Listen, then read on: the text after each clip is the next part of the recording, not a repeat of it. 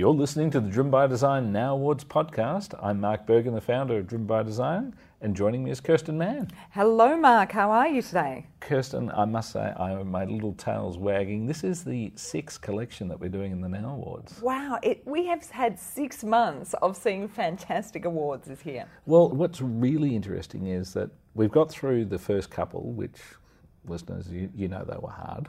you know, we're still trying to work out the format. But now at this point where it's streamlined, it's going on. And I was really pleased out of the Now 5 collection that we saw quite a lot of social media activity where people were talking about the uniqueness of having an awards program which is actually curated by 200 of the world's greatest designers that are selecting projects and feeding them in. People are able to submit their own projects so that they've got an opportunity to be in that in that you know consideration set. But the buzz that's coming around, the idea that you've got the best of the best deciding what you need to be looking at. Well, and you know what's actually cool? I was in, um, I haven't told you this, but I was in the States not long ago, and um, the associate that I know said to me, Oh, you know, it so it has nothing to do with design, completely different industry, and said, I love listening to that podcast that you do. And I'm like, really? And he goes, it, it's, it's the way I find out about all new cool tech and things that are going on. And I thought, wow, he's in the Middle East and you never know that they're listening from there. And actually, I've been getting the same feedback. And so I'm, I'm really pleased that what we've done is that we've turned this new tech conversation into being a human centered design conversation because we all know what crap apps are. Yeah. And we know what the top 5%, what those brilliant award winning apps are. We know what really bad. Um, you know, physical products are, whether it's a car that's just a lemon from its design, we also know what's that type five five percent. So so to think that we've been able to get people out of just thinking it's about technology, but it's about elegant, graceful execution from a human centered perspective. That's I'm just smiling. It's a win. It's a win. Let's take it. And let's get speaking of which, let's go to our first one for today. All right. So the first project that we're going to be looking at here is the Preston Bust renovation. It's in it's in the UK. Have you been to Preston in the UK? I haven't actually been there, but seeing this, I actually want to go there now. And I mean, this is a really stunning piece of work. It's basically what they've done for the listeners is they've gone and got an old bus station, a Grade Two listed brutalist bus station, and uh, which I think was um, it could have easily been torn down. If you were looking at this thing, you'd say, I think the best way to go is to tear this thing down. So that's one of the beautiful things about it having been uh, listed as grade two means that's not an option. Then You've got to go and actually, right? and and so we used to have that the protections that were put on buildings were just seen as bugbears, but when you see a beautiful project like this. Oh it, it says, what a great idea because it's environmentally sound. The building's bones are incredibly strong. And if you look at the way it's been executed now, it is just delightful to go look at. And it's inspired a new word upcycling. Upcycling, yeah, that's right. So, so listeners, that's my word for this week that I go bring into your vocabulary. You, many of you will be familiar with it somewhere. Upcycling is the idea of not necessarily recycling, but how do you actually take something and don't put it through a, a, recycle process that breaks it down to its components, but you actually take it and move it up through the value chain. And they have definitely done this. And I think what we also see here is what probably links all the awards we're going to see today is the environmental aspect. I've really focused on that for this month's awards because what I wanted to make sure was that we were giving a different interpretation of what having an environmental uh, perspective would have. So this one here is great because we haven't uh, destroyed a building. We're actually getting to go reuse the building, and we're able to go and make it look contemporary. And I, I, think it's a great marriage between what was originally proposed in the 60s and also what we're doing now. It looks completely futuristic and amazing. So this is one definitely to go and check out on the site. Well, what's our next? So to our next award is the Dandelion Air, which is from Dandelion Energy, which comes out of Google's Moonshot Labs. Hold on. So a group of engineers from Google yeah, have worked you, on this. serious propeller heads right. who have worked out how to go and deal with thermal energy. Right. So that you can use geothermal energy as the heating source in your house. Now, so it's not like evaporative cooling. No, no, no. No, no evaporative cooling for people who aren't aren't in a very small band of the world they don't know what it is. Yes, it's very ineffective. You've got to be in subtropical areas for it to work. But this is this type of energy I first saw in Sweden in 1987. Yeah. And so I saw this where uh, a neighbour of uh, my former family in Sweden that they they'd turn around and they'd put in a 250 metre um, bore to go actually get down to the thermal energy in the ground, and then it was all it was a bit Mickey Mouse, but the guy was head of a service department, and it would always he you know knew how to go get Hold the on, engineers. So we're talking about environmental saving. Isn't boring down into the earth potentially environmentally risky, or that's got no risk associated? So the geotech that you've got under your house, the structure of, of the ground, changes. So in certain areas it would be devastating. But in appropriate areas, tapping the energy that's there is fantastic. In New Zealand, this is used quite quite a bit. It's also used in Iceland that mm-hmm. they use a, a lot of geoenergy, and there's more geoenergy around than people know of. So what they've been able to do here is say, let's go and make a device which is as easy to use as your fridge. And for people overseas, uh, outside of Australia, a, f- a fridge is a refrigerator. I just realised, Kirsten, that we were just speaking in some Swahili language. So, so it, the refrigerator, and that it's easy to use. It from a maintenance perspective, that they've worked out how to go make it reliable, and now they're offering to everybody at an affordable price. Use geothermal energy as an alternative to carbon energy. Now, so this is fantastic because what they've actually done, if we're unpacking this from a design perspective, is they've understood a human need and then applied a group of clever engineers to go and tackle that and tackle that problem with this technology versus saying, what do we just do with this technology? You're 100% right. And, you know, we were talking before about the pump that's in a Slurpee machine in the 7 Eleven is the same pump that's in a kidney dialysis machine. So an engineer would turn around and say, oh, it could be used for lots of things, but nobody wants their Slurpee from a dialysis machine. No. It's got to be a single purpose, a single need that it's solving, and that's actually where design comes in. It solves a single problem. And then we've got to have that backup of all mm-hmm. tho- those great engineers and all of those great pumps, but the pump doesn't meet the human need. It might facilitate it, but it doesn't actually package it up and meet the human need. And I think that's the transition that we've seen Yeah. uh, where design has risen up because people are realizing now the opportunity is to actually do things which are meeting human needs, not just saying, well, take this pump, it almost works. Yeah, that's good, not a bad point. And so we're going next to the Ventra app. Now, this was a very interesting thing because I think everybody across the world has had to deal with different ticketing systems for catching public transport. Yeah, and and so it's got to be some really smart people to turn around and say we think we can solve the way that ticketing systems work in multiple cities. Because the way that transport ticketing systems work, that they came from historical ticketing systems that were came out of local government legislation. And I know here in Melbourne, the ticketing system that we put in 15 years ago was actually it was decided off the bus companies, where there are about six of them, and they didn't like each other and they were always in competition. And so that the rules of how people every day use their bus ticket or, or their train ticket in Melbourne is based off the arguments that went back 50 years between bus companies. It was actually solving an issue from past arguments, So it- not solving the human need to go swipe on and off every day. Well, and that's got implications further, right? Where what does that then do? It's got accessibility issues because you have people having to then encounter these systems, and each time it's a different pattern of use. And so all of this quabbling and all the rest of that was that you described there, all that's done is detrimentally affect a whole class of people trying to use these systems. And so it's uh, then if you actually go into the access and equity side, what it's meant there is that people who wanted to use public transport and it was an affordable form of transport weren't able to do that because it was too confusing for them. They didn't know if they had to touch on at the beginning of the ride and touch off, and that there were punitive um, aspects to the system if you didn't touch off on your ride, which which then there were fines. And if you're an elderly person who uses it, you know, infrequently, you're not going to remember that. No.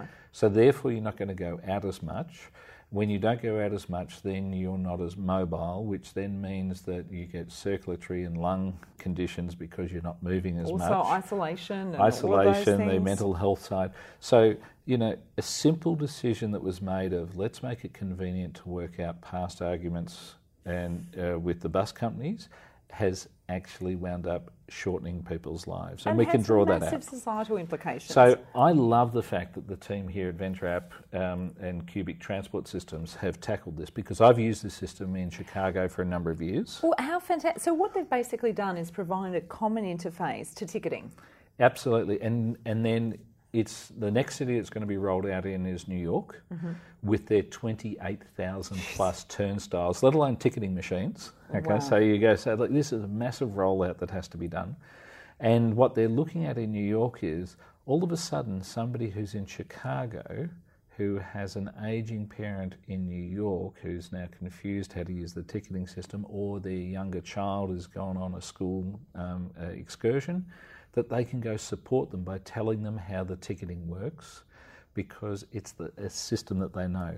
Anybody who's travelled to Japan, if they could put this ticketing system there, it would be amazing. Look, I think Japan might be. Well, I must say, it, it. I always feel like I've leveled up when I've gone out. I, you know, every train that you catch in Japan, it's like I worked out how to. I did it. I did it. I made it. Yeah. So, so it's really good to see what uh, they've done there, and what it helps is that people can begin to. It's efficient from so many aspects, but I think actually the aging one is access and huge. is, is really important because when they solve some some of the patterns that, to do with aging people in the ticketing platform, and they do it in Chicago, it automatically rolls out in New York as well. And then that means that we've got an efficiency that we're understanding something once and then we're able to roll it out on a mass scale, which is what we've really seen with the tech revolution of you know digital mm. enablement. That's what it was meant to do. But all the ticketing systems around the world were of a generation before they were able to get that. Ventra have brought it in here. It's awesome. And so well done to the cubic transportation system. I think it's fantastic. I'd never got so excited over a bus ticket I know. I, w- I was like, hey, why are we getting excited? I understand. The Manhattan Loft Gardens. Now, the this next isn't in Manhattan. No, it isn't. I said, Manhattan, New York? No, this is actually in London. In Stratford. Yeah, and what's really amazing about this is it's they've created this beautiful building, right, for um, high-rise living, but really from the outset they've said we are creating a neighbourhood, and a vertical neighbourhood. One of the things that I like about New York is that New York has a very different circulation pattern in in streets. So they do wind up with these neighbourhoods because they've got 5,000 people living within two blocks of each other. And so people have a relatively small range, but those buildings that they're moving between have most of the services that they need. Mm. Which means also you don't have people driving short trips. Those 5,000 people have diminished their trips. The circulation makes it more efficient for the environment. It means that they've actually got more, more quality of life because their distance between home and work and socialising is, is, is, is cut down. And we don't have people sitting in traffic jams. Mm. So the idea of actually saying, can we go put up a high rise building, but can we make the environment to increase the social interaction, not diminish it? I think that's a brilliant brief that the team here, at and Skidmore and Merrills have got. It's also around, like, they've really focused on how do you create and maintain relationships and remove isolation in these in these communities, and really wanting to change the way that people view high-rise living. And when you look at the, if you have a look at the video on the site and see this, it is it is just beautiful. Like, it's truly like, wouldn't you want to just live there? Yeah, and we're, we're seeing this occur in a range of markets.